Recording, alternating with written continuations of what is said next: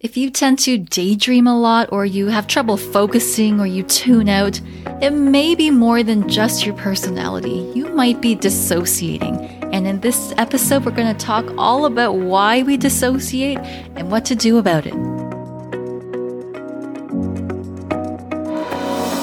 Hi, I'm Gloria Zhang, and after 10 years of struggling in toxic relationships, I attracted the love of my life by healing my inner child. This podcast is your weekly dose of my expertise as a therapist and dating relationship coach for high achievers. Learn tips to overcome low self worth, emotional baggage, and childhood trauma so that you too can step into your power and attract the love you desire. Welcome to the Inner Child Podcast. Welcome back to the Inner Child Podcast. I am your host, therapist, and inner child coach, Gloria Zhang. I have a special announcement to make first. We are now officially a top 100 podcast. That means in several mental health charts, we are on the top 100 list, which is totally awesome, guys. We've only been at it for a few months, and I am so grateful for all of your support. So, thank you for listening. Thank you for giving us your five star reviews, and we will continue making these episodes for a long, long time. Now, today's question was actually inspired by one of our students inside Heal Your Inner Child Academy. That is my signature 12 week program where I take you through the entire process, A to Z, of healing your inner child wounds we had our first coaching call today with the entire group. And interesting enough, we were talking about the body. And one of the things that came up was that a lot of people experience this sort of disconnect from their bodies where they find themselves mentally checking out when there are big feelings that come up. After the call, I had a conversation with one of our students who told me that you know, growing up, they used writing and role playing as a way to cope with some of the things that they were dealing with in their childhood. And this is very, very common, by the way. A lot of kids escape into fantasy books or daydreaming. Now, the unfortunate thing with my student is instead of getting validation and support around the fact that they had to resort to these coping mechanisms, they were basically told that they had an addiction and that it was bad and that they had to attend AA. And unfortunately, this is what happens when we don't have a deep understanding of what trauma really is and the ways that it can express themselves, especially from childhood. You know, I can personally relate to this as well. I was a huge bookworm as a kid. And if any of you are signed up to my emails, one of the emails in the list was there's a story about how the library I went to growing up it was called Deer Park Library. That was like my sanctuary. When your real life, especially as a child, feels so unsafe, sometimes the only place to turn is a fantasy world. For those of you who grew up in my era, I was a huge Potterhead, right? I was very young when the Harry Potter books came out. And I remember, I think it was the fifth book, I was one of the kids dressed up in the witch costumes and waiting outside Indigo. I think back then was chapters, waiting to get a copy of a brand new book fresh off the press. And I would stay up all night reading, like underneath my blanket, like with the flashlight, the way that they do in movies. That was me, right? Like I was so attached to these characters that I wished were my friends. And even though Harry Potter's parents passed away in all the stories, you know, they show how much they loved him. And I would imagine that they were my parents and I would have fantasies all the time that when I get to that age, that Hagrid is going to knock on my door and tell me, Gloria, you're a wizard. And they would take me away into this beautiful, imaginative, wonderful world. And that was my mental escape. As you guys know, growing up, my family didn't have a lot of money, so I didn't have any video games when I was a kid, like at all. I didn't start playing video games till I was like later in my teens. And I daydreamed too. I had a hard time focusing on things and staying in my body. So, we're going to talk about why this happens. And in the call to action at the very end, I'm going to give you some very basic tips on things that might be a little bit different than even what conventional mental health tells you to do but I'm going to explain why we're going to take a different approach to how we deal with dissociation. Okay, let's talk about why we dissociate. Have you ever had a blankie growing up? Like that one safe object that makes you feel so safe and secure around it? Well, dissociation is kind of like a safety blanket to a child. And what I mean by that is if growing up, your actual environment felt so unsafe and uncomfortable, or the feelings that it gave you were so unsafe and uncomfortable, then when you dissociated, that space you go into is kind of like that blankie.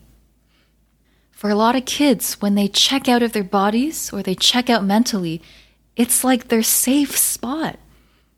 And it's very sad to know that mentally checking out is safer than actually being in your body and having to endure whatever it is that you had to endure growing up. Now, my simple explanation of what dissociation is, you know, without the fancy terminology, is when you mentally check out of your own body because the feelings that you're feeling feel so uncomfortable and so overwhelming that you just can't be in it anymore. Now, this happens a lot in chaotic or abusive households, right? Where there's so much conflict going on all the time that the child has so much anxiety and stress from having to be in the middle of it that instead of having an adult to teach them how to deal with these feelings, that they just check out mentally because it's safer to do that.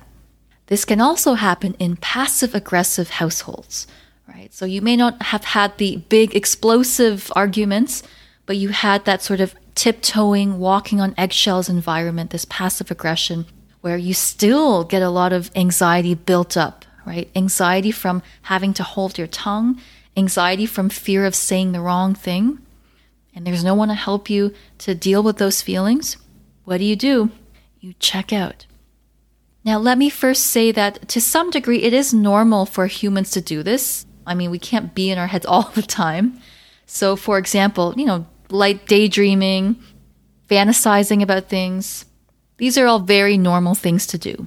And of course, on the opposite side of the spectrum, something more serious would be something like dissociative personality disorder, which used to be called multiple personality disorder. And of course, you can be anywhere on that spectrum. So that's a little bit about what dissociation actually is and why we do it. First of all, it's a normal thing for humans to do. We all dissociate on some level. Because I'm sure when you're brushing your teeth or cooking, you're not constantly only thinking about that thing all the time. Now, when it comes to self regulating, getting safe in your body, these are big topics that I do cover inside Heal Your Inner Child Academy. So if you're feeling a calling to work on this deeper, definitely get on the wait list because at some point this year, we're going to open the doors again. I just don't know when. But today I'm going to share with you a bit of a perspective shift on how I like to deal with dissociation and what I found to be extremely helpful with those that I work with. I've said this before and I will say this again. Or maybe I didn't say it on the podcast, but I've definitely said this in my Instagram lives. And that it's we cannot deal with your symptoms in the same way that they were created. Okay? Dissociation is a symptom of the wounds that you endured growing up. And it was probably neglect or abandonment or gaslighting or one of the core wounds that created this defense mechanism in the first place, right? And so, what that means is we cannot gaslight ourselves or criticize ourselves or abandon ourselves even more as an attempt to try to get rid of it. In fact, I want to just erase the word get rid of altogether. And the simple shift in mindset is this to stop thinking about your dissociation as a pathology. And remember, we still live in a Western medical system where we tend to label things as a problem. And I'm sure that unconsciously, you are still judging that dissociation as a bad thing. Right? Even the word defense mechanism, I don't really like it that much, and at some point, I'm going to try to come up with an alternative word, right? You know, defense mechanism. It feels kind of scary almost. but again, I want you to picture what that dissociation really is. Because remember, it's just like a child's blankie.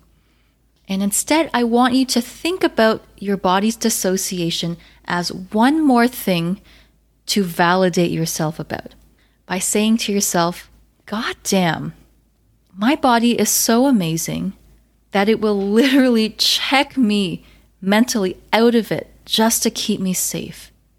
My body loves me so much that it literally pushed me literally to the edge of my existence, right? By mentally removing me from my pain in order to keep me safe. That's how much my body loves me. And I'm going to thank my body for fighting so hard to keep me alive, to keep me safe the best way it knew how. And I'm going to celebrate my body for doing this and not punish myself even further.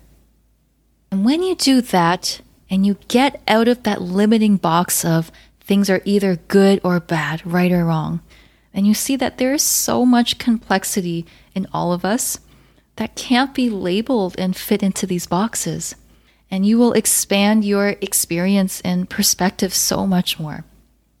So try talking yourself a different way and start there and see how that goes for you. We're punishing yourself, all right?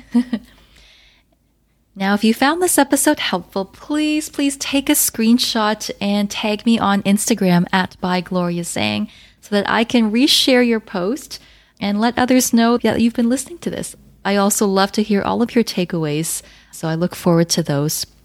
I'm also really excited to see how the students inside the academy are going to be changing their relationship with their dissociation and their bodies and the incredible transformation that we're going to see in September. So I can't wait to update all of you here on that as well. One more thing. We have some really, really exciting guests coming onto the show soon. I'm so stoked. I'm not going to spoil anything yet, but at some point over the summer, there are going to be some interviews, some guest speakers. So definitely stay tuned for that. And I will talk to you all again next week for the next episode. Bye now. Mwah. If you love this episode, please hit subscribe and give us a five star review. It really helps me a lot, so thank you. To join the community and get your daily dose of inner child tips, follow me on Instagram and social media at ByGloriaZhang or visit bygloriazhang.com. If you're a high achiever or entrepreneur who wants to work with me, message me the words high achiever and I'll get in touch. Thanks, bestie. See you in the next one.